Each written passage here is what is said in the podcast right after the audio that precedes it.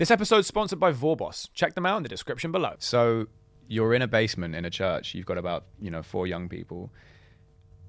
How do you take it to a place where it's actually like a proper cohort? Because now, obviously, Intermission puts on productions. Obviously, I've been privileged enough to be a part of one. Yeah. But as in, so now you have you know sort of whole stage. You have you know audiences, and you put on full on professional theatre productions. How do you go from four kids playing you know drama games to to that? What's the next step? So when we was doing those those drama games, it was as I said, I had a really good time, and so I, and they wanted to come back. So we I said, look, we'll do this every two weeks, and this four turned into six, six turned into eight because you know young people talk. Other, yeah, yeah, yeah. So we had eight in that first year, and we're doing just you know games. And then I was like, this is where the persuasion had to come in, Hmm. like because I was running out of games, and I'm just like, oh, they, they, they're gonna, they're gonna, they're gonna leave, leave Yeah. soon if I don't, you know, Yeah. switch this up.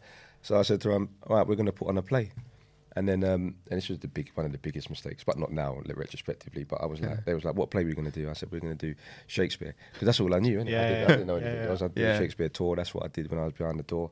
And they're like, Because yeah, yeah, because you, you, you just to touch on that, because you mentioned before, and obviously I know this, but um, but for the listeners, you were doing Shakespeare before intermission started, even when you were, you were reading it when you were in the pen, and then Yeah, after you came out, you did a tour in Othello, right? Yeah, yeah, yeah, yeah, yeah, absolutely. So the, when my first engagement, well, my second, my first was in school, but that was a horrible experience. And then when I, I, experienced Shakespeare again, it was behind the door, and it was, you know, it, it kind of spoke to me. We was looking at Othello, and um, and I didn't know he had uh, uh, he wrote black characters. I, you know, I was completely unaware of that, but. That story of a of a of a man searching for love and belonging and identity was something that I was going through at the time. So it, it it- you know it was poignant for me and and it made me want to know more about the story and that's how I got into it. But then working with these youngsters, I was like, yeah, we we do a Shakespeare play. There was like one of them literally said, I ain't doing no effing, and you know who it is as well. Um, and he bolted out the door, so I had to run after. him. I ran after him. No, you don't understand. Come back, come back, come back. And you know you're losing the youngst kids. So this is where the persuasion comes in. this is, where persua- this is where the persuasion comes in. Now, do you know what I mean? Anyway, I got got them back in, sat them down, and I was like trying to convince them that you know it's good to do Shakespeare. And I'm like, what are you talking? Why are you trying to convince these? Put yourself in their shoes. Are you going to be interested in that? yeah, yeah, yeah. Yeah. Do you know what I mean? So I was like, all right, cool. Forget Shakespeare. We won't do Shakespeare. Um, we, we'll do some other stuff. And then I started doing some improvisation around the themes of Shakespeare's Caesar. It was Julius Caesar, the play that I wanted to look at them with. And I chose that play because I thought it was, for me, it was the ultimate knife crime. You know, Caesar gets stabbed to death behind his back by some conspirators. And, and in 2008, that's, that was rife on our streets, you know, knife crime and stuff like that. Still is, yeah, Still is, yeah, unfortunately. unfortunately. But um, so we started looking at the scenarios, not talking about Shakespeare at all, the situation that the characters find themselves in, and I would be speaking about you know situations and talking about how that responds in their life, and then we'd do some improv around it, and that we that went on for about six weeks, and then I was like, and they created some beautiful stuff. You know what I mean? And I was like, it would be a shame to lose this. And I was at home one day, and I was like, what happens? What would happen if I merge Shakespeare's text with what these young people have come up with? And I did that. I started going through the text and taking out lines from Shakespeare and mixing it with what they were saying. Um, and it kind of it was it was interesting. It read quite well. I was reading. I was thinking, okay, it's interesting. So you know, the friend Roman countryman speech, lend me your ears.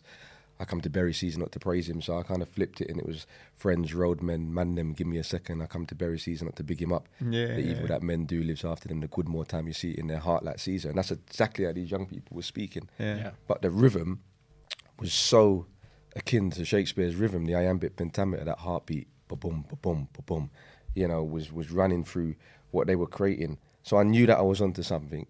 Do you know what I mean? And um, when we when I brought the text back and we read it, they were just in they were in love, and they were started to they were recognizing the characters from Shakespeare. Hmm. Do you know what I mean? And and they were asking questions. So I was like, well, why don't we open the text and find the answers? Yeah. So it was them wanting to read Shakespeare. Do you know what I mean? And not me saying Shakespeare, Yeah. Shakespeare, Shakespeare. When you realize that it's all stories and it's all the same, you don't have to sell it. Like that is an amazing thing. I mean, in school, even as an actor in school, I hated Shakespeare, couldn't stand it, Yeah. and and it was intermission, and it was you that allowed me to actually fall in love with Shakespeare because yeah, it was yeah. like, oh, it's just a story. Yeah. Like Romeo and Juliet is literally just two teenagers who are in love. Yeah, yeah, and yeah, they want to yeah. be with each other, but they can't. It's complicated. It's just, Absolutely. and as you said, you know, Julius Caesar, like it's knife crime. Hmm. Like it's they're just stories, and when you when you can flip that and you realize it, the whole fight and the sort of pushback of each side just goes away. Mm. You, just, you can just make it into into art. And Shakespeare was slang, as you've famously said in interviews and Yeah, stuff. Shakespeare, yeah. Yeah. the line about Chaucer that you have, it's a great line. But I, if you if you could, that the point about Chaucer, it's a great point. Yeah, yeah, yeah. Because I always, you know, when I first, when we first did that play, Wasted in 2008, that's what we called it, the um, reimagining of Julius Caesar. It, the tabloids were all over it. There was stories in the paper about what he was doing because people couldn't really understand it. You had Shakespeare, you had kind of young kids from the estate, you had the, predominantly the African diaspora speaking Shakespeare, hip hop music. There was just like, what is this? And then there were some articles that are talking about dumbing down Shakespeare and you know their language being. Um, you know, kind of colloquial and, and, and, and ruining the English language and all that. I think you're always going to get some negative press whenever. you One One hundred percent, and and we all know that sensible. negative press you can use that to your advantage as well. But Yeah. you know, but one of the things what Ali's talking about, what I often say when people ask me about language and young people, I say, listen, if Chaucer was showing Shakespeare, it'd be horrified by the bastardization of the English language. So you know, Shakespeare changed the English language, Yeah. and young people today are doing the same thing. Do you know what I mm. mean? And we better we, we better wake up because you know Yeah. they're they're they're rising, mate. If we had any business offered Pimlico and they complicate it, I used to say no, leave it. They go, we've got to have a meeting. No, we don't have meetings. You know, Yeah. we come. We look simple. We turn up. We do the job. Pay us the money. Yeah. Someone's got a product. I'll provide you the product. I'll send it. Pay the money. You, the art of it is keeping simple. And Yeah. too many people, um, you know, they, they waste so much time in business. Oh yeah, just in, in business as well, but also when you're working for someone else, if you're working for, for a Yeah. company. I mean, Yeah. the amount of time you spend in meetings for meetings. So much faff. It's so much. Look, like- I, I, my pet hate i- is is meetings. Yeah. Right? I've never done them, never will do them, and and what a good thing that's be because Yeah. if you're paying people, they sit around all day for three hours and then they still can't make a decision. Hmm. I learned to to make decisions, and you know most decisions in life are yes or no. And you ask me any question, and within 60 seconds, it's going to be yes or no from me. That's interesting, actually. So on that point, did you ever have anybody that you could go to at Pimlico Plumbers to reassure yourself that you were making the right decision, or were you always just confident that? Well, I- I think I was confident, but eventually, when you when you start moving on a bit, you start employing good people like um, quality control manager or a marketing manager, and and I learned to sort of delegate in business, which is quite hard because you think you're the only one can do it, and then I've got a, an an account manager, I've got a canteen manager, I've got a, um, a stock manager, I've got a, uh, transport manager, and I learned to put someone in charge of every department. And believe me, they know more about that department than you. So I might ring up transport and say, uh, this, this, that, and it's all about that. I'm not a problem. I've got it sorted. We're on it. You know, fucking hell, you know, you know. So you learn to delegate in business, and I'm a great believer of putting someone in charge of every department because they're accountable for it, and and you haven't even got to oversee it. You know what I mean? It's a bit like, well, it's my department. You know, like a canteen. You know, I think we had three to four people working their canteen.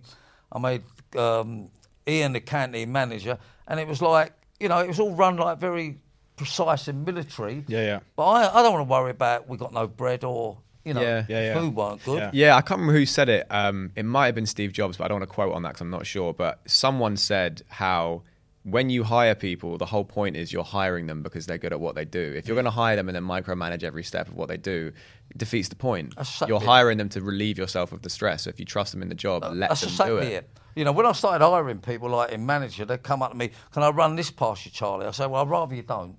Yeah. You know what I mean? Yeah, It's yeah. just like it's a, you know, I mean, if you're going to run it past me, you know, it- I love that approach. Kind of, I'd rather you didn't, to be honest, mate. That's it's a it bit. It sounds like a bit. Yeah, it sounds like a bit of a ball ache. If I'm honest. Like, it's a bit like, Yeah. you know, it's a basic thing. And you say, well, look, what I was going to do today, and I go, look, you ain't even got to tell me, just make it happen. Yeah. Okay, and uh, yeah, and that type of. Of course, if it's a big thing, you go go to someone. Um, you know, can we just talk about it? Yeah, of course. But basic stuff, you know, that's your job. That's what you're good at. Another thing I learned in business: don't put square pegs in round holes. You know, uh, when I first started off, I might employ um, a telephonist taking the calls, and all of a sudden they're, they're no good, and I move them into helping accounts or helping recruitment. Yeah. And I realised then square pegs and round holes don't go. Uh, And because you, you feel sorry for that person, you think, look, there's something about this person, they're good, but they're no good on the phone. And then you think, I'll give them a try on accounts, and you think, you know, not really, they're a bit slow on that. So you find out what the person's good at, and you put them in that role. I wanted to touch on um, the fact that you guys are best friends because I think that's a really important point for a lot of people because obviously there's the age old thing of you know don't mix business and friends and don't work with friends i've always found it to be a great thing i find it to be really conducive i spoke to an entrepreneur the other day who said i, I believe in uh, starting things with friends and working with friends, but I don't believe in hiring friends because then there's there's a power dynamic there that I'm not really comfortable with. But then I've met people who have done the opposite. So talk me through that. What was it like? You know, did you guys think about that ahead of time about what it was going to be like? Did you have to sit down and say, look, you know, who's doing what, who's this, who's that? You know, that I think that's quite an uncomfortable thing for a lot of people. I, yeah, I, I think we we've always had a very very clear understanding of where we want to go, and we realise that working together is going to um, mean that we're going to get there. Um, so I, I, think we've been clear about that from the start. At the beginning, I think it did help that I'd started the business and I was able to um, impart the knowledge. So I, I, was in, in a way to begin with senior, but then very quickly I, I saw Dan was fully invested in it and wanted to share share it with him. So um, I think that that really aided things, and we now have regular conversations in terms of um, our approach to it um, and, and where we want to get to and, and how we're feeling about things. So we are very open in that regard. Um, and yeah, we've got the same friendship group. We live together. So, um, so yeah, it, it, hasn't been a negative at all. And uh, it, it, helps knowing someone uh, really, really well, I think. Yeah, and it's that level of trust. Mm. It's where you know someone so well, you know every single thing about them, you know what they're good at, what they're not so good at. And for us, it's it's worked incredibly well because we knew going in, and this is sort of bringing it back to what I said initially, we were going to make it work. And I knew how hard Monty work through school. And I knew how hard we needed to work together to make it work. Mm. And a lot of the time, if you go in with a friend, sometimes that friend doesn't work as hard, or there's one person who's not doing or pulling their weight. Mm. That never happened with us. And so we always pulled our weight. We always went into things together. And I think it's it's a bit of a weird situation to be living with and uh, Yeah, a I company bet. with someone. But for us, it really worked because the only time we had to ourselves where we could say, right, let's work on the business rather than in the business was on car journeys. And so Mm. it was on the commute. And we used to drive, it was about an hour and 15 from Bristol into our warehouse in Mitt. And they were some of the most productive hours. And so we literally live, breathe, slept, eat, Yeah. work. yeah. Um, and so, um, yeah, it's just worked incredibly well. I think we complement each other well in terms of what we're good at um, and what we're not so good at. Yeah. And um, yeah, I, I think you you have to get lucky with that because I do know people that You do. Yeah, you uh, do. You need to know the other person very well, right? I think like me, me and Ollie starting this podcast, it's a good Mm. match of skills, and you need to know that before you start. To be honest with you, Yeah, I'd like to know what is it that's in terms of the division sort of between the two of you, what are your strengths and what are your weaknesses and vice versa? Like where do you complement each other? Because I always find that interesting. So I, I think I look at things. I, I look at things from a, a more uh, financial perspective. Hmm. Um, it's purely based on how I've been thinking from a very young age because it, I always wanted to make sure was, we were making uh, making the most with our money and we were reinvesting it in the right way. Uh, so yeah, on the financial side and uh, the the product marketing side, um, I do a little bit more and Dan people. Yeah, so I think this is where it complements quite well. We do a lot of the same things on different channels. So, for example, I might manage Amazon, um, while Monty might manage Wayfair, but there are separate um, things that we do outside of that. So, obviously, with the people side, Hmm. I'm probably stronger in terms of like teams and people and pulling people together, making sure people are on task, that sort of thing. But in terms of the division of work, we do do a lot of things, and I think it it really helped in the the early stages because we could do everything. Hmm. We weren't relying on one another to say, "Oh, I can't do this. Can you do that?" Or yeah, I can't. Yeah. It, so it it's an interesting one because people always ask that, but Yeah. yeah, we don't like a lot of founders. We don't have separate roles where I'm only responsible for Yeah. um, product, for example, and Monty's only responsible for financials. We do do a lot of the same things. So. I think, I think we have str- we have strong stronger areas, and, and Dan Dan deals with uh, uh, with, with certain areas like uh, all the legal things, uh, looking through legal documentation and that sort of thing. Um, but as Dan said, we do have a lot of skills that we are both very good at because Mm. we we essentially grew up together in business, so Yeah. we we know we both know the same Mm. things or many of the same things. Um, and I think where the division lies is um, where we prefer and where we enjoy and where we maybe worked a little bit harder over the years. we were absolute press whores You know, would be in absolutely anything and everything. Yeah. Can can I actually just take a quick second here because you dropped an absolute gold nugget when we were um, having one of our legendary six a.m. conversations about a month ago, and it, it was just it was such genius that I thought I have to remember to mention on the podcast. Can you please go into what you did with the guy who was writing the articles? Oh yeah, yeah. this yeah, is yeah. this is honestly this is amazing. I haven't had This this. is such a beautiful little golden. Well, I think we were talking about the same thing. Okay, so just because you said about being press whores and that came straight back, I, like, I have to make him say that. so there so startups.co.uk is the industry magazine publication for startups. And every um, month or every week they'll have a spotlight a founder spotlight or a startup spotlight. And it's always the same questions right? Um you know whatever the questions were who gives a shit right uh, there's like 10 questions Yeah, they're always yeah. the same and I also happen to know that journalists, by and large, are very lazy. Um, or maybe I shouldn't say lazy. They they have so many deadlines and these so so much shit they have to churn out now because of the state of journalism in Hmm. this country and, and abroad. That if you can write an article for them, you've just like made their day. So this same same uh, journalist was writing the same article like every single you know week, and so I was just like, and it was over Christmas time. So I was just like, look, you don't know me. I'm founder of Pouch. I've answered all your questions. Here you go. And she was like, cheers, thanks so much. And then like the next day we were like the spotlight on Startups UK. Yeah. And then the BBC guy was like, "Oh, I found out about you from Startup I'm you, I'm with UK." you. How great is Yeah, yeah, that? that's a good piece of advice. Solve a problem. Do do their Yeah. job for Yeah, them. yeah. Make it easy for them. And I all, would all she had to do was just push a button at that point. Yeah, she that's literally. I think that's all she did do, and I think she, you know, I, I had this image in my head of her getting stressed over the holidays and this like email coming in, and Yeah. yeah, thank God, you know.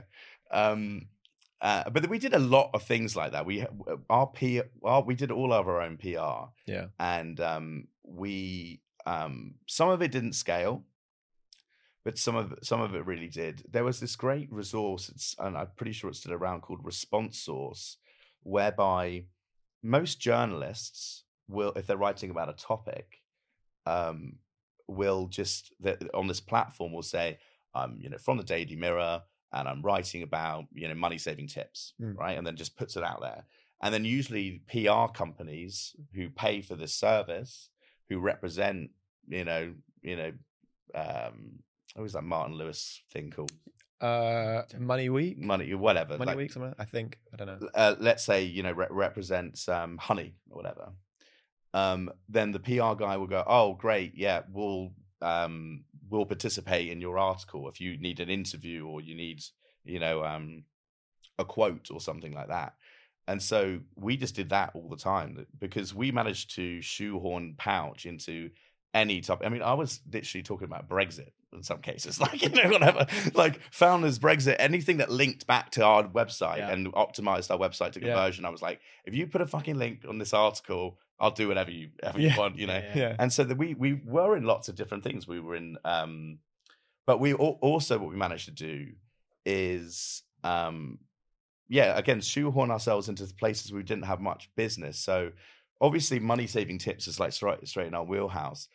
You know, e-commerce data, what, what kind of like shopping behaviors, kind of in our wheelhouse as well. Then like fashion. Well, we work with fashion retailers, and like you know, oh, according to Pouch, you know, this summer collection is that kind of shit. Anything, Mm, you mm. know. And I think it became one of those things where we were just in so much stuff, and um, you know, I'm sure it drove everyone crazy as well. Like their LinkedIn's would just got clogged up with Yeah. all of our bullshit. Mm. But I think I do I do think that that all helps, and it's all free as well. You don't have to do anything to Yeah. do that. And helping out journalists and then being the go-to person then is a feedback loop whereby they get in touch with you and Sure. you know. I mean, with the clients that you've got coming in, I'm guessing they're from multiple industries, right? Yeah. A real, a real mix. Yeah. Um, so you, I'm guessing, correct me if I'm wrong, but can't tailor the advice to each specific individual sector, right? Is that is that correct? Yeah, so I I don't do sector specific. Right. Um, we we train any industry, any business, and I train on six elements. Right. Okay. So, businesses. it doesn't matter what business you're in. there are elements that are transferable from each industry. So the, the first element and the base, if you like, the baseline, which is what we ensure that anyone coming through our programs has got right, is actually mastering the business owner themselves. So we want to cultivate that winning mentality in that person because now having trained thousands, the ones that win believe they can win. So if you're starting a business, you know, "Oh, I don't know if I can do this. I don't know if I can do. Like we've got to get over that hurdle first. We've got to get you in that mindset of like I will win. So that's like the first first phase, and it, it's pretty. There's specific things you can do with someone to help build their confidence, to self, to help build their self belief, their self esteem, to get them more dialed into the business and really get them understanding, get them some quick wins.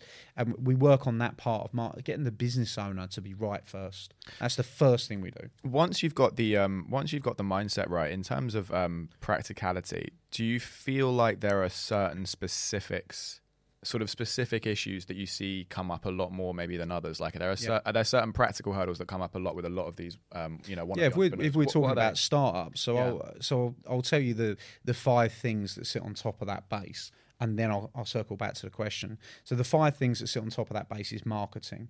You've got to be able to get out to market, and if nobody knows who you are, you can have the best product or service in the world, but no one knows you knows who you are. Doesn't matter how good it is, right?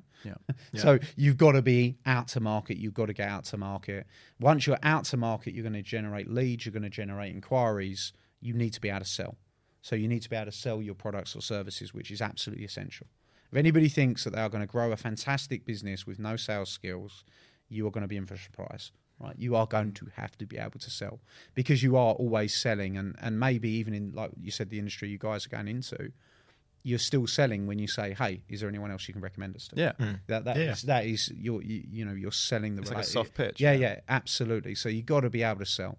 The third thing is you've got to have a strategy where you understand how you are going to generate income and monetize. So you have to have a business strategy that makes you money, so you can create profit, so you can keep reinvesting that in order to grow the business.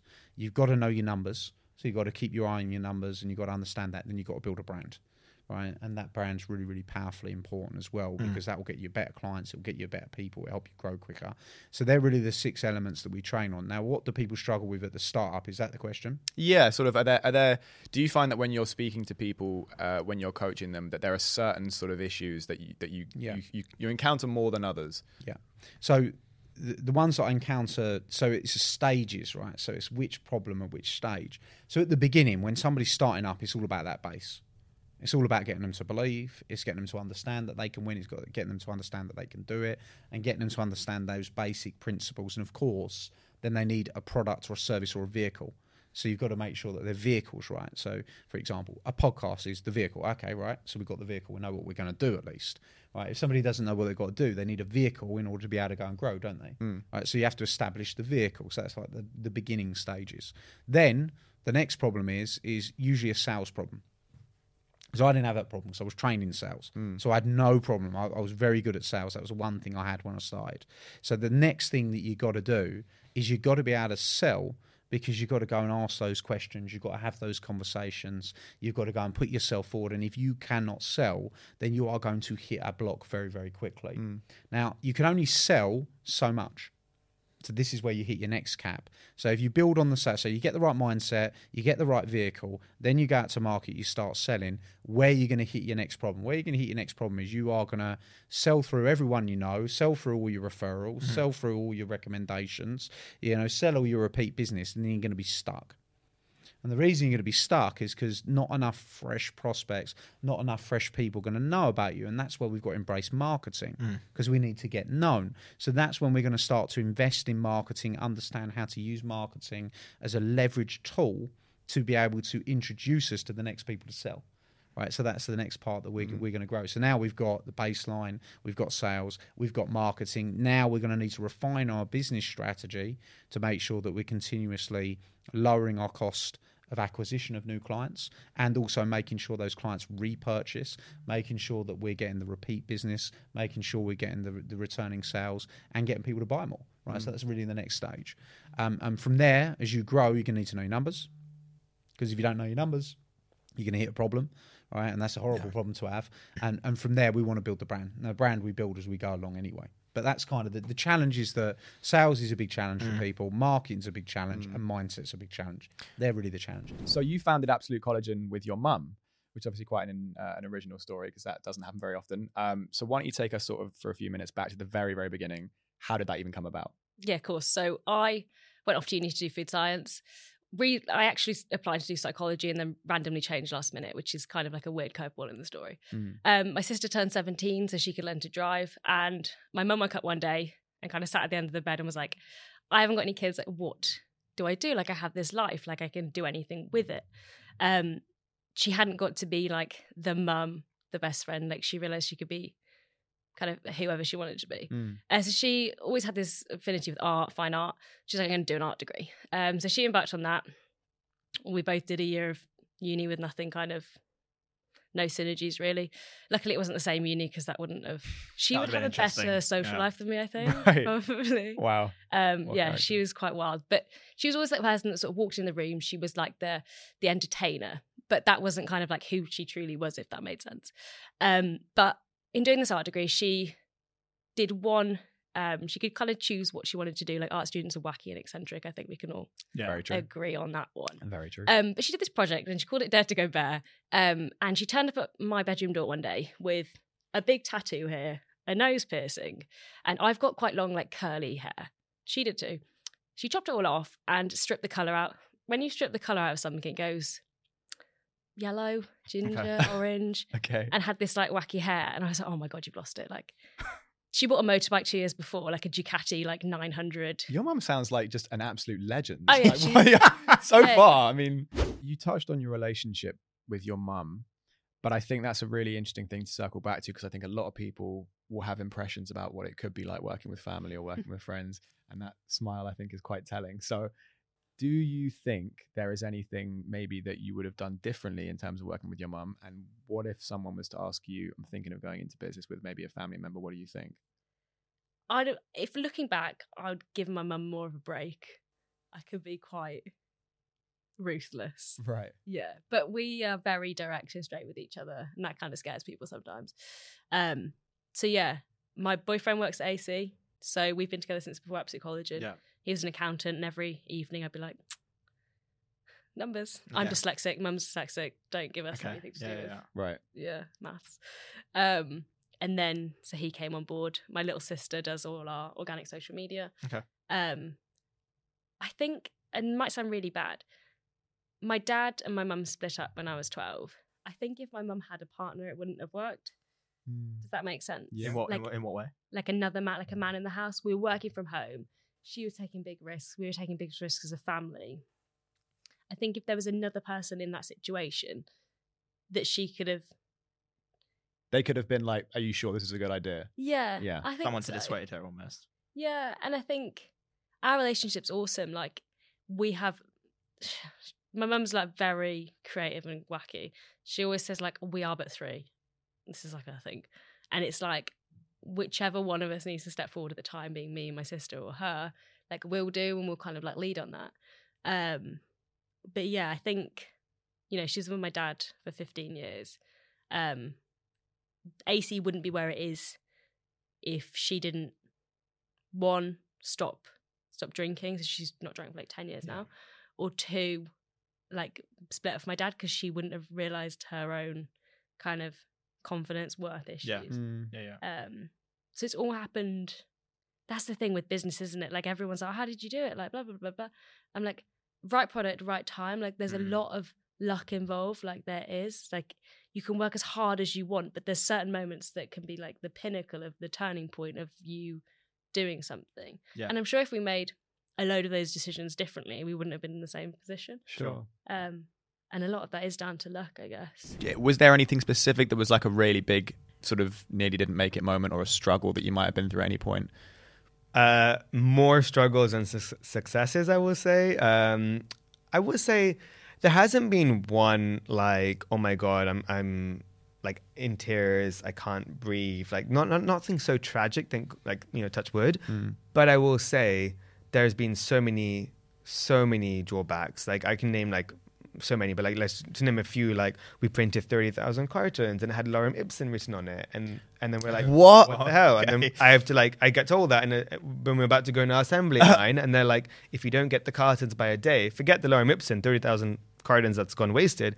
I might miss my production run now. Yeah, yeah, yeah. it Wait, wait, wait, wait, Yeah. because that's a monumental mistake. Yeah, yeah, someone, someone left the stock text Yeah, on the yeah, yeah. carton. It was just like right over it. Like all, Oh, that's a. Oh, and, like, and God. you have to like remember like we're all human so i have to as a ceo i can't raise my voice and get angry i have to yeah, find yeah. a solution so i listened to that and i'm like my first response wasn't who did it why how do we do this i want money back it was okay let's just use those cartons and make an amazing installation. Let's use them for um, discounted products and we'll just explain it in, for dtc only let's make another run how quickly can we do it Is that's that- what you have to That do kind of skill set, do you reckon that's something that you've had to teach yourself whilst being CEO? Or it- have you always been quite calm and collected? No, I think I had to teach it myself, but I think how I've done it is my first main interaction with a failure was that year of university. And I think Yeah. that, you know, I was in tears. I was really like in dark moments. And there was a moment where at that time, that was my reality. I remember even like, you know, thinking about it. It was a very rare, like very, very rare moment for me to go that deep into mm. myself. But I was like, that's all I knew. I spent, you know, I spent my whole school years after school at 6 p.m. going to tuition. Saturday, two hours in the morning, tuition. Sunday, two hours in the morning, tuition to get my A stars. Mm. And then being the only one out of all my friends failing and everyone goes the year ahead. And second year, I was like, I'm, what is it like? Like, I'm done, right? Which I think also, by the way, credit to you because I think a lot of people. I wasn't very academic in school. Mm. I kind of was able to get by up to a certain point just by being like myself. But then Yeah. after a while, it was like you have to study to get through. And I think a lot of people will hear that someone got 10 A stars and be like, "Oh yeah, but he was probably just like a super smart kid and was really And that- like two yeah. hours before school and two hours after Yeah, school." Yeah. After a whole school Mainly day. just after school, but, but, but yeah, and weekends as well. But Oh, so yeah, well, that's still a lot. that's still a I'm lot. gonna overegg it. Like I wouldn't do before. Yeah. But, but but generally speaking, it was because I, I think I remember like when I was eight years old, I was in school and I was like, I'm not that smart. Like I wasn't getting things. So I said like I went to mum and I was like, I'm not that good. Like how do I get better? And she's like, Okay, I'll put you in extra tuition. And then I just got better from the extra help, and then I got all my grades. Um, but yeah, so like you know, failing then and having myself to realize actually this could, like I can decide to make this like armor building. Like I'm going to get stronger. Like how do I change my mindset to be like this is so uncomfortable. This is so scary. This is so mm. like sca- sad, but actually this could be an opportunity. Mm.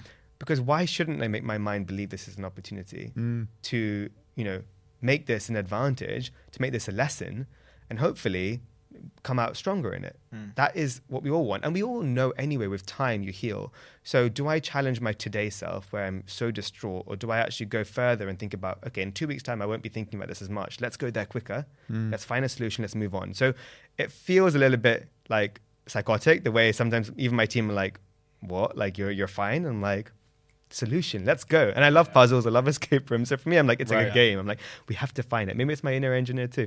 Um, so I kind of have so many failures that I actually look secretly forward to because I'm like, I'm learning. I'm going to grow. And I'm, okay, yeah, that's 30,000 cartons today.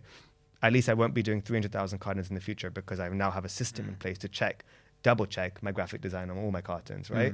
So I, I wouldn't even go back and change that because Wow. maybe Yeah, I would do it again in the future. So everything happens sort of for a reason that you might not see today, you might not ever see, you might not even ever see in your lifetime, but there probably is a reason for it. You mentioned earlier about uh, a connection you had at Google, which I think is a really nice segue into the fact that you were part of Google's Female Founders Program, which is huge. So, can you sort of take me through through that and how you got into it and how it came about? You sent the application. I don't even know how you found out about the program. So I don't remember the application. All I remember is Hainan saying, We have an interview, let's jump on Lime bikes. I was like, I don't bike across London. Right. And we were like zooming through these bikes to get to the interview. And I was like, "Today is the day you decided that we do something new. and we got to this interview. I think the way we found out, I was a part of the Google campus community, and a lot of stuff has changed there. First, they had a physical office. And at some point, they just like launched the very first ever cohort application. And we were still at Barclays. However, for us, as we were leaving, we were like, let's de risk by applying to as much as possible. And it was equity free. So we were like, awesome. Mm, that speaks to us. That is- like, yeah. Just for anyone yes. listening, can you explain what the Google Campus community is? Yes. So it is just a community where so Google is a huge corporation and they just want to support startups. Ultimately, they see benefits. It's like great PR for them, and they've created a really cool ecosystem. So there's a Slack group. I don't fully know now. It's still a Slack group, I believe, but first it was actually a physical location, but now they've shut down that building. However, they still have different female cohorts happening across London, Israel, Berlin. So I think if you go on the website, you'll find information. And it's always worth joining because everything's free and you meet all these people. And that was like literally our beginning. So we saw this application.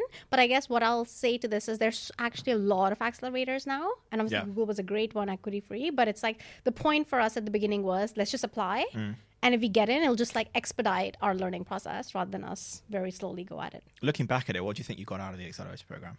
Great network and guidance, I think, as first time founders.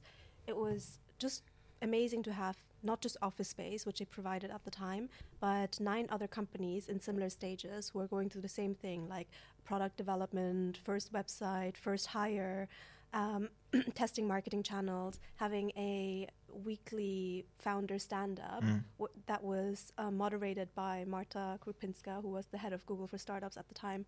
Was incredible because she just asked all the relevant questions. Mm-hmm. What are you? What did you struggle with last week, or mm-hmm. what can anyone like help you with? And then there's this open forum. Mm-hmm. I don't know how we would have done without that. Yeah, I, I fully agree. And the other bit of network was because we were getting connected to people, for example, on the tech side, someone who's like working in cloud solutions architect at Google, great. Like stuff you'll say in one conversation mm. is what will take months to figure out.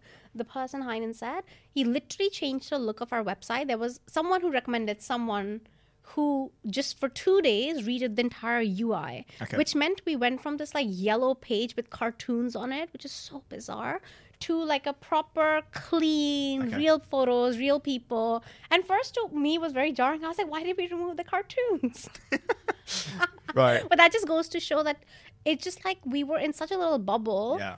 as traders and like on like a finance floor switching that we're like what's going on so these guys really just like yeah i think we became something from nothing I'm curious to know. Um, I suppose this is more of a more on the personal front, but still related to the business. What's your view on um, things like work-life balance versus hustle culture and things like that? Are you sort of a wake up at 5 a.m., work 18 hours a day kind of person? Are you very big on I need to have my days off to to recover and things like that? What's your kind of approach to that?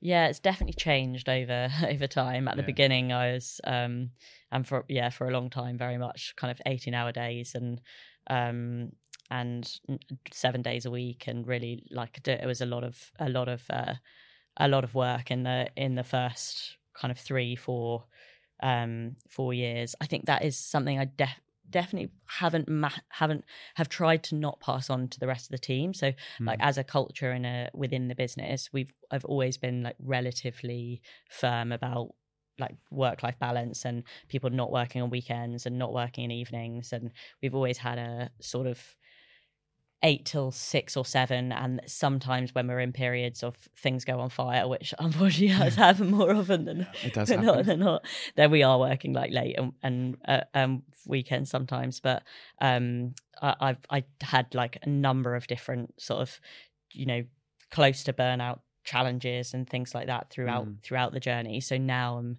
over the last kind of couple of years have have been much more focused on ensuring like always have a at least one day off at, at the weekend like Mm. much more often two now and um taking t- the downtime and being able to like be sort of fresh and um and focused versus like um crazy Mhm. hours because yeah i think a, a- as the business evolves and um you know as the as the teams got bigger and things like my job and the things that are important um for me to do in the business do require you know be, having a clear mind and you know Mm. making good decisions and things like that that actually when you are totally burnt out and not slept properly Yeah. um you end up being counterproductive Totally.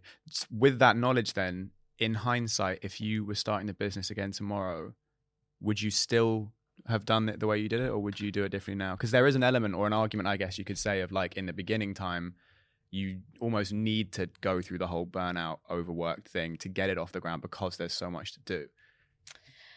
Yeah, I probably wouldn't.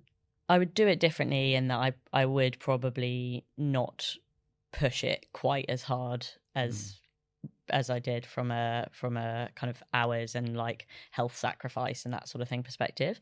However, I think the I think the thing around the early stages there is you, there is so much to do, and you are like you know your your passion, your soul, like everything is in that business, Mm. right? So so you are spending a lot of time on it. Um, but I think the much more important thing that I would that I do a lot now that I would bring in earlier is much more around like discipline and exercise and sleep and things like that. So over time, I've learned around like the importance of like getting seven hours sleep and the Mm. importance of you know doing ex. For me, I've got to do exercise like almost every day, forty five minutes, um, like in the morning, and that will like I'll be set for the day off after Yeah. doing that. Whereas Mm. uh, in the early days, I'd definitely be like, I can't. I've got. I've got to. This thing's on fire. I've Wake up, work, sleep, yeah. Yeah. Whereas I think actually just having discipline around the the times in which you're working and the things in which you're doing around work that enable you to work better. So it's still a bit- you're it's still Mm. very much like focused on what you're doing, but making sure that you're kind of looking after,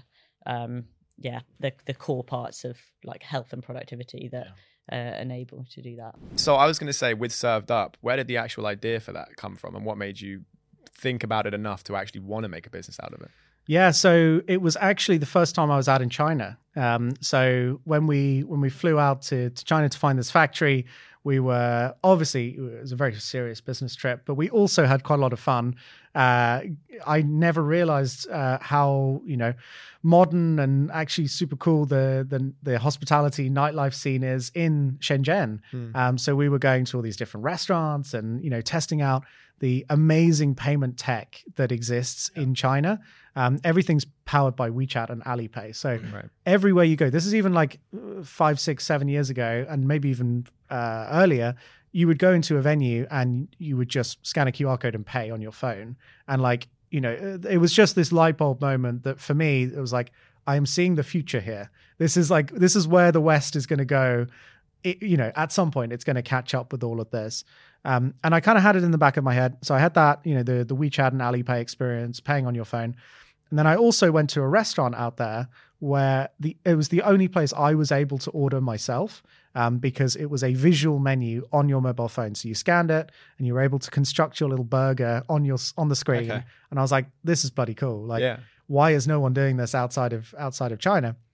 Anyway, I come back to the UK and I have this, you know, I think I, I literally came straight back from Shenzhen and then went to Cornwall uh, for for like a trip or whatever, and I had to pay with cash, and I was like, what the hell are we doing? like, I, you know, everyone always like used to explain it like, you know, they're a developing country, like all of this stuff. It's complete rubbish. Like mm. China is like five, ten years ahead of the West, and I was like, okay, so I'm going to build this business with Charged Up. I'm going to get a massive network on that, and eventually we can start doing the payment technology off the on the top of that network.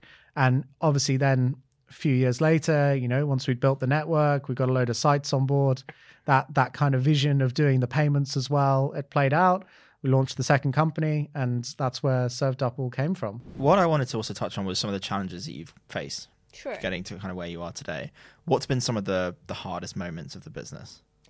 Do you mean I just got my first investment, hired a team, and uh, I was given seven days notice to leave the country because Something like that would probably spring to mind. Yeah, it might. Yeah, I Yeah. that could probably be something along those lines. Yeah. Yeah. Yeah. How did you deal with that? That was true. okay. Really? Yeah, I was given seven days notice to leave the country. Yeah. When my visa renewal was rejected. Okay. And if I didn't leave within seven days, um, You'd get deported, would you? You either point. get deported or if you got, you basically have no identity in the country. Wow. Okay. How did you navigate that? Yeah. That's Because I, I can't imagine our, our system is geared towards people getting that done in seven days. So Yeah. how did you sort that? I left. Ah.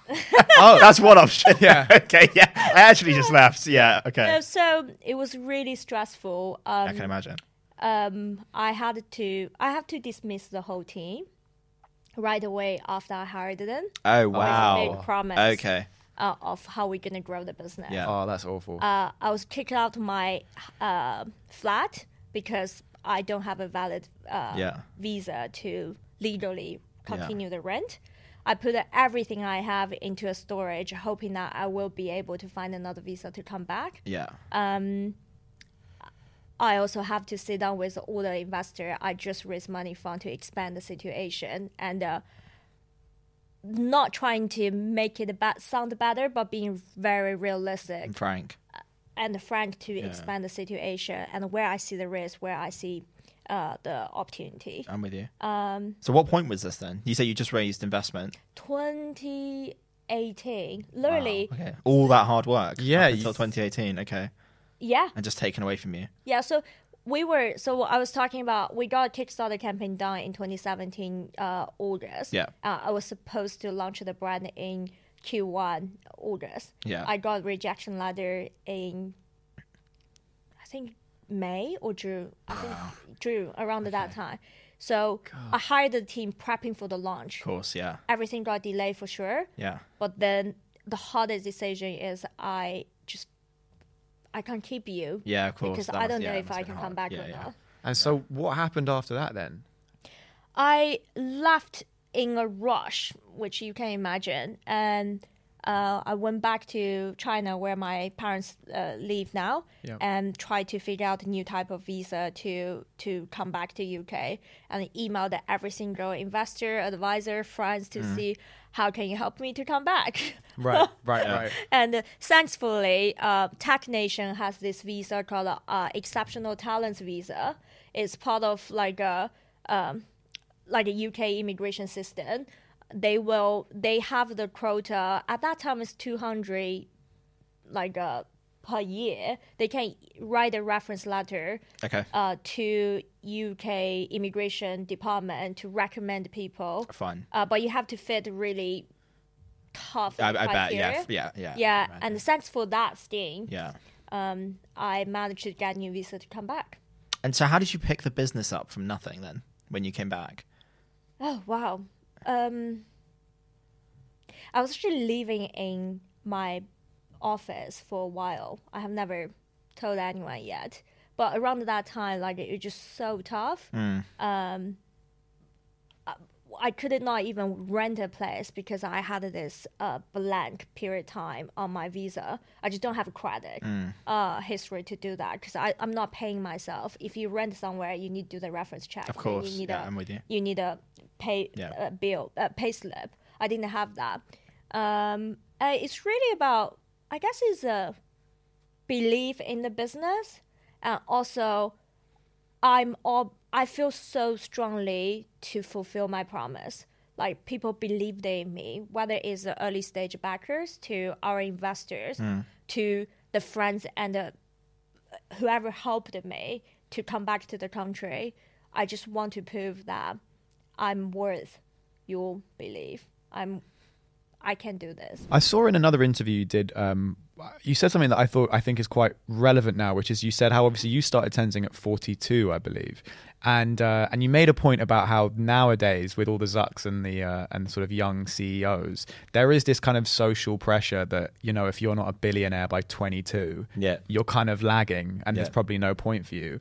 Um, and you made some interesting points about starting older, but I just thought that was really relevant because I think obviously at our age we're sort of fully immersed in, in hustle culture and you know the age of Instagram where everyone's having a great life on the surface of it, Yeah, yeah. which we all know isn't necessarily the case. Um, but could you maybe touch on that a little bit because I found that quite an interesting point. Yeah, so that was really cool because I, I remember in one of uh, uh, read an article again it happened to be the Harvard Business Review about like um, uh, huge piece of research, literally fifty thousand people or something, and they checked founders and um, which were most successful. And the, and I always ask that you know when I go to speak to students, for instance, I say, what's the what's the best age to launch your business? What's the most successful age? So they checked what's the most successful age to launch your business. So in other words, you know, at what age are you most successful?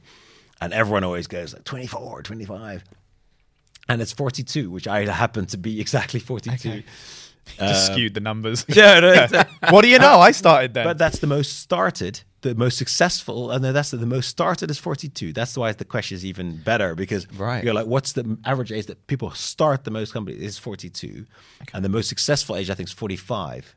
Oh, really? Yeah. Okay, interesting. Um, Colonel Sanders does skew that a little bit. To be yeah, honest well, with you. but I think uh, actually, I also, from my own experience, it makes a, so much sense mm. because I think you've still got all the energy you need, right? There's not like, obviously, you can't be like a, maybe a pro footballer anymore, but at 42, you still got every energy you need for like at least, you know, the next 10, 15, 20 years. Mm. And you've got all the experience, you mm. know, so you got all the network, the contacts, the experience in your field. Um, so I think, yeah, it just, it actually makes a lot of sense. And also, it, it takes the pressure off, I think, is, is an important one. Like, you don't have to, you know, I think that's another also actually a, th- a thing I, I think that all the successful founders have, have in common. It's not a recipe for success, but I think it's much more finding you know what you're good at than finding like a gap in the market. You know, if you think about like the Fever Tree guys, for instance, really interesting, right? One uh, was like a gin. He was a CEO of a gin company, and the other was an advertising Mm. guy who made you know whatever. I think he came up with three quarts of your drink as a tonic, so you might as well mix it with the best. And you know them together was perfect because the one guy knew everything about gin, and the Mm. other guy knew everything about how to launch a brand. Mm. You know, so that combo was perfect. You know, Perfect. Zuckerberg was so young, so you get these because he was just like in this new world of he was, but he was the best programmer that there had ever been, right? Like he was on Harvard, like he dropped, he was like amazingly good. He didn't find a gap in the market unless well, he's even Yeah. the social He created network. a new market. Well, he Yeah, yeah. stole the idea, um, which was like you could even argue that. But now I'm going to be sound like a negative person. Yeah. well, like Just call it sending shots on everyone. Yeah, but but the fact you could you could argue the fact that he has no no problem with stealing ideas and launching them in a better way is what he did his whole career. That's very true. Speaking of that culture, you um you recently introduced unlimited annual leave, I believe. Is that right? Yes, we did. Can you talk a little bit more to that and why you made that decision? Because we got bored of counting holidays. Nice. I just think, um, you know, it wasn't my decision. Again, it was a collective decision. And it's, look, you know, I always say to people, um, you know, as the business has grown, fewer and fewer people report into me, but but I do run our executive search arm, one one function of the business. And I, you know, you're talk, adult to adult, you're having conversations, and they say, "Oh, how many days holiday do I get?" And I always think, I, I sort of know the answer to that question, but like my response is, if I'm having to count, or you are, there's a bit more of a problem within that. Hmm. It's like I'm not asking you to work your weekends, Mm. but from time to time, I'm hoping you'll want to. Not because I I want you to, it's because you're full of this passion to deliver on behalf of your client. That means, f- you know, not, not ten hour days over the weekend, but but but so for me, it's just this trust and trade thing. It's like I'm not. I'm not counting, and if I have to go and count, there's probably more of a problem than the mm. amount of holidays you've taken. Mm. Does that make sense? No, I completely agree. I've always thought it's crazy. I haven't done the corporate thing for a while, but I always find it crazy when, you know, I mean, you even said the other day, you know, about this idea of like, I've only got one But or a half day.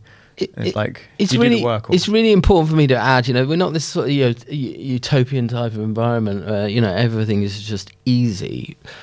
If and I'm not say, saying we have these people, if you were just woefully kind of below par, like or above par, I'm not a golfer.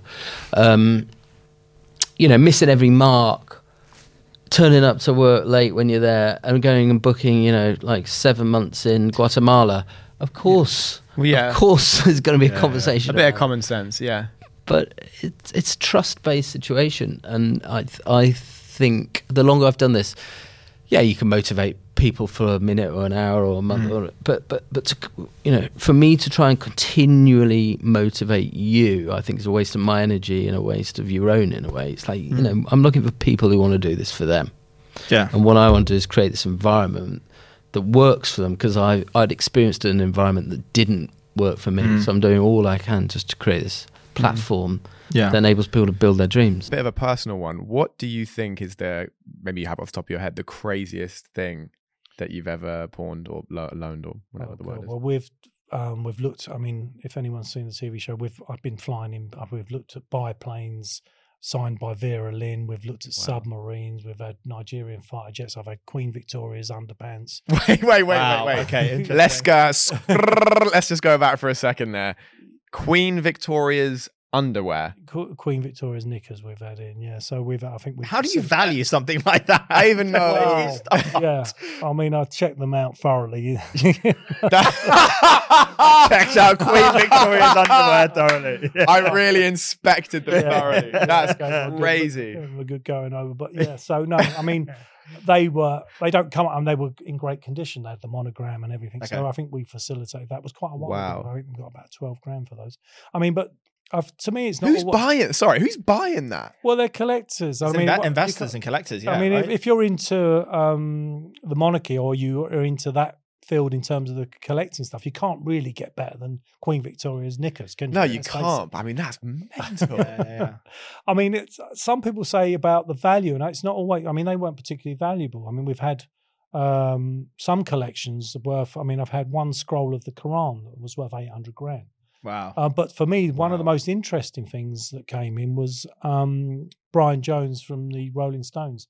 You know, the guy who sadly died and he was found in the swimming pool at the time when the guys uh, had just become famous, not long after they'd sort of um, uh, come to notoriety. He his um, some letters that he sent to his parents that were found in a loft, um, saying, and it's quite touching. It was to his mum, and it said, "Mum, I'm here with my girlfriend in Windsor. Um, I reckon we're going to be really famous soon. They've just got me to have my hair cut into a sort of mop. It's, it was just a, Wow. And they, I've actually I've taken images of them. I've got them somewhere. Yeah. home, and uh, we found a collector who really wanted those. And again, it wasn't they weren't really in terms of their value. I think they came to about eight or nine grand because we had his school tie. Okay. And we had Wow. um, these, I think there's about five letters to his parents and some other little bits and pieces of his. But these letters, to read them, uh, he was writing them as a sort of 17 or 18 year old. Wow. What a cool thing to own. I mean, yeah, someone from the Rolling Stones Yeah. being like, "I think we're going to make, make it." it. Yeah, I think that's, That's yeah, so crazy. It was really good. You mentioned you did some, um, you know, spent some time in Turkey and Dubai and stuff like that. What sort of would you say is the difference between sort of business in those countries and then doing business in the UK?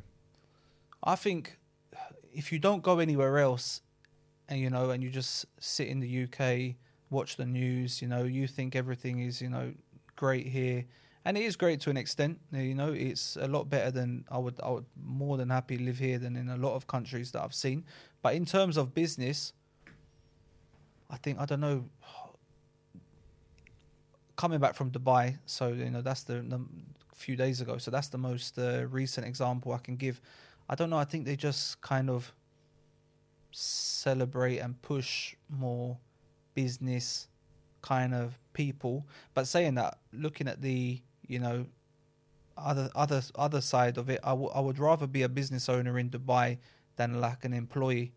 But in the UK, I'd probably rather be you know an employee than a business owner. You know, if you if you compare the two, I think they just push. uh, I think the service, the hospitality uh, of just uh, if you want something done, you know, if you've got a business and you say I need this, you know, you call and you get it done. But in Mm. the UK, there's so many hoops and things to jump through and regulations. There, Yeah. you I feel like they make it hard for people to start Yeah. a business in the UK. It does feel like that. There's a lot of red They dis- tape. they disencourage people. A lot of red Yeah. tape.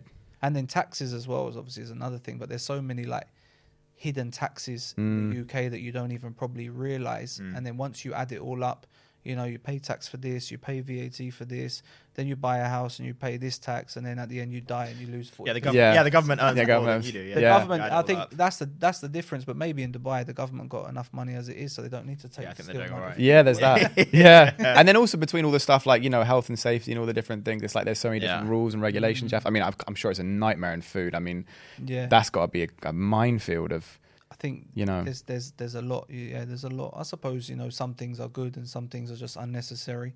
Um, but I suppose it can't be perfect. But yeah, coming back from Dubai, it definitely opens your eyes. I mean, the food and the restaurants and the hospitality and the service is just like on another level. Would you ever look to move out there? It's too hot for me. I wouldn't. I wouldn't move. I'll go there for like a few months of the year. I mean, we're looking at opening a shop out there. Right. Um, but over there, if you open food, it has to be. You can't just open an. average Yeah, no, no. I've It heard. needs to be you know another level because there's so Very much competition. Yeah. and there's people bringing out your food like with. They're doing backflips and Yeah, yeah, yeah, yeah, yeah. Yeah. Over the top. It's Yeah. all Instagrammable. Yeah, yeah, yeah. But the service, I mean, everyone's happy. You know, you walk in, you need any help, they're more than happy. They're all smiling here. like even staff wise. I mean, we've got good staff, but in Dubai, from what I saw, the staff are so happy and so helpful, and they, you know, I think they're trained well as well. They're, I was going to say, why do you think that is? I don't know, but here, like in Dubai, they come over and say, "Can you scan this? Please leave us a review." You know, mm. and the service has been top. And in the UK, when I ask people, "Can you tell?" You know, when customers are finished, can you get? A, can you ask them to get a review? And they say, "Oh, I don't really like talking to people, asking for." You what are you doing? Then? Why are you working here? You know, they're just. It's just. I signed the fucking thing. um, it's just yeah, it's just I don't know. It's just different, and I suppose it's different, Yeah, different yeah. world, different. There's Yeah. probably good, and good and bad things. There's a lot of bad things probably over there as well. But living here, yeah, I think definitely they should be a little bit, bit more relaxed in terms of people creating businesses, providing jobs. Yeah. you Mm. know, opposed to just taxing the hell out of everyone until like bleeding people dry until they got nothing left. Yeah, there's this amazing quote that I'm going to butcher, but um, one of the Collison brothers, uh, the Stripe founders, um, talks about, which is basically that when you look around this world and you see, you know, amazing buildings or amazing companies or amazing projects or charities or whatever, all of these, none of these things existed before. They're not natural. That you don't just suddenly appear out of nothing, and that is somebody or some people's passion project thing that they've committed all of their time and money and effort Mm. into, and that's what gives us these majestic, amazing things. Um, Mm. and and remembering that of like actually everything has to come out of nothing in, Yeah. in that sense uh, Yeah. and i think it is most true for startups Have you noticed much in terms of the way of competition? Are there other people doing the kind of thing that you're doing? And if so, how do you navigate that and separate yourself? now yes before it was it was like it was uh, now the but uh, competition is a good thing because the more competition there is the more they spread the word world about this particular treatment. So they come up with different marketing and the, the lymphatic drainage is good for this and so the more people know this treatment the more they search and the more they come back to you. So it's almost like we are in it um, promoting this particular treatment which is hands-on approach to beauty which is world is moving to now. Mm. i think world want that personal right now especially after covid and this, in the major cities so much stress. They want that personal hands-on approach. And if it makes in, and if it's result driven that it's amazing.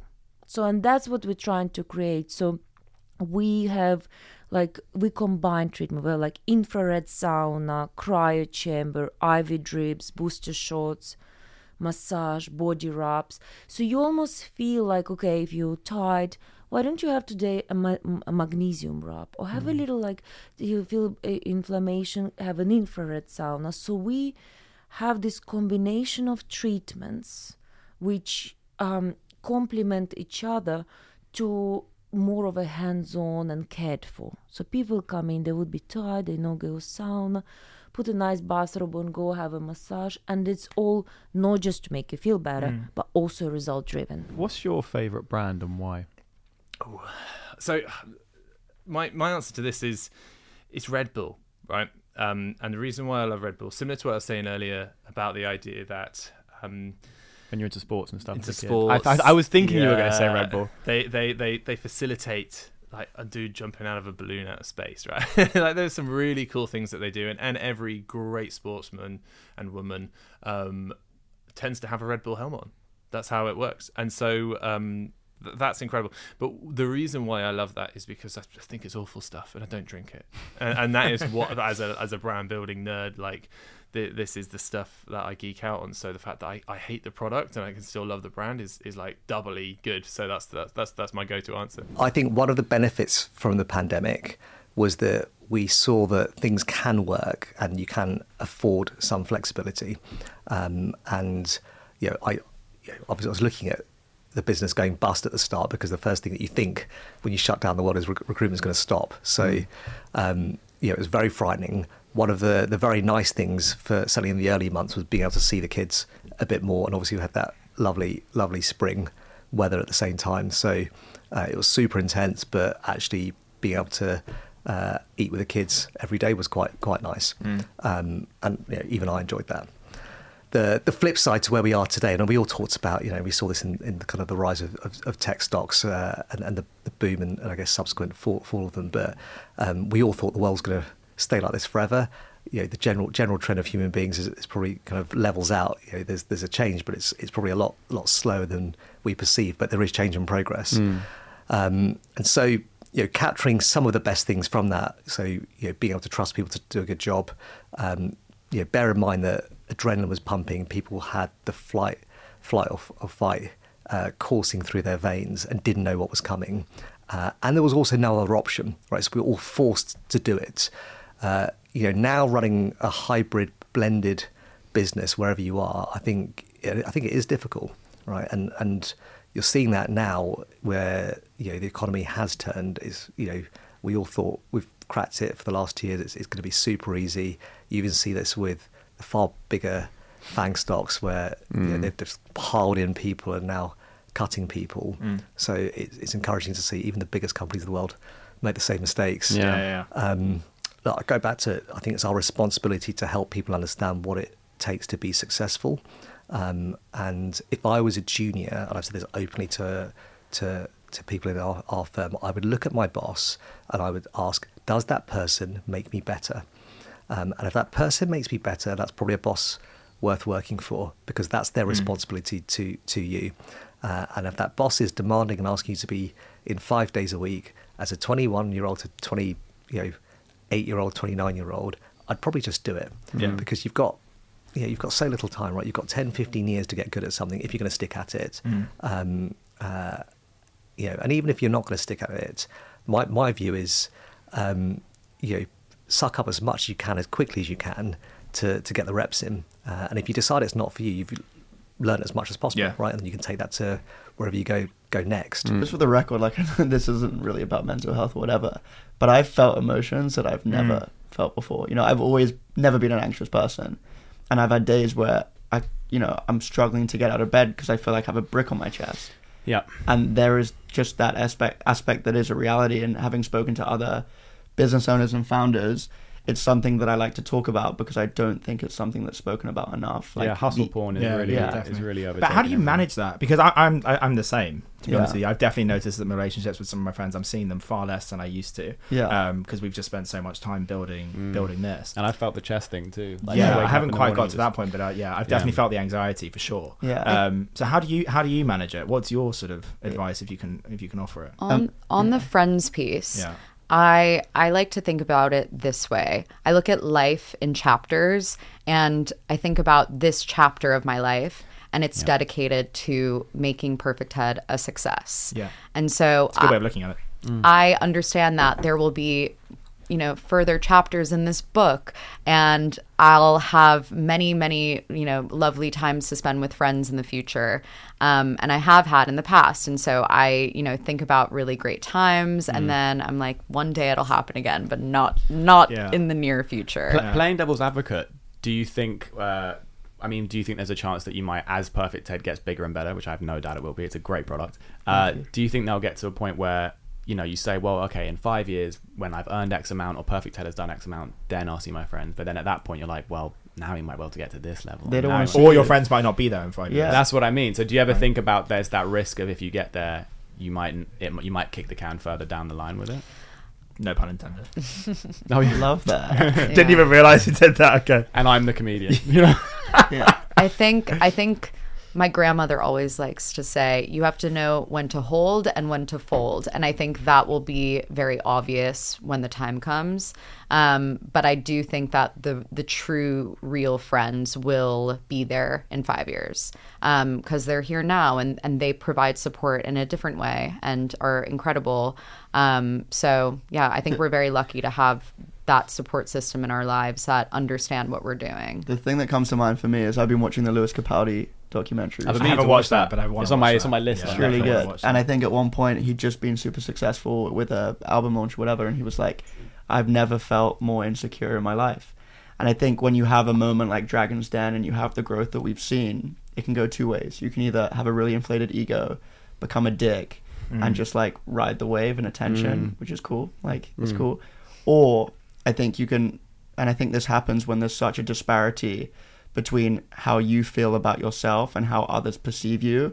That dichotomy can cause insecurity. And so actually when you talk about when you say that we're successful or that I'm successful, it actually just makes me more insecure in a way because the level of expectation and pressure that that imposes on me and you're totally by the way i know it's a compliment and i love it and like i do i do think it's very nice and i do think it's the right thing to say and um but i do think that expectation and that pressure even now you know the business has grown to a point where we're sharing it with steven's team like this is the growth this is what we hit this month okay that, that month is only as good as you know that Mm. month and then Mm. next month it's like you reset the clock and it's what can you hit um, so the expectation is Mm. higher the stakes are higher um, At what I point? If sorry, go on. I was going to say, um, I do think though that one tactic that you can employ to get away from that a little bit, that kind of insecure feeling, is taking count of everything that you have done,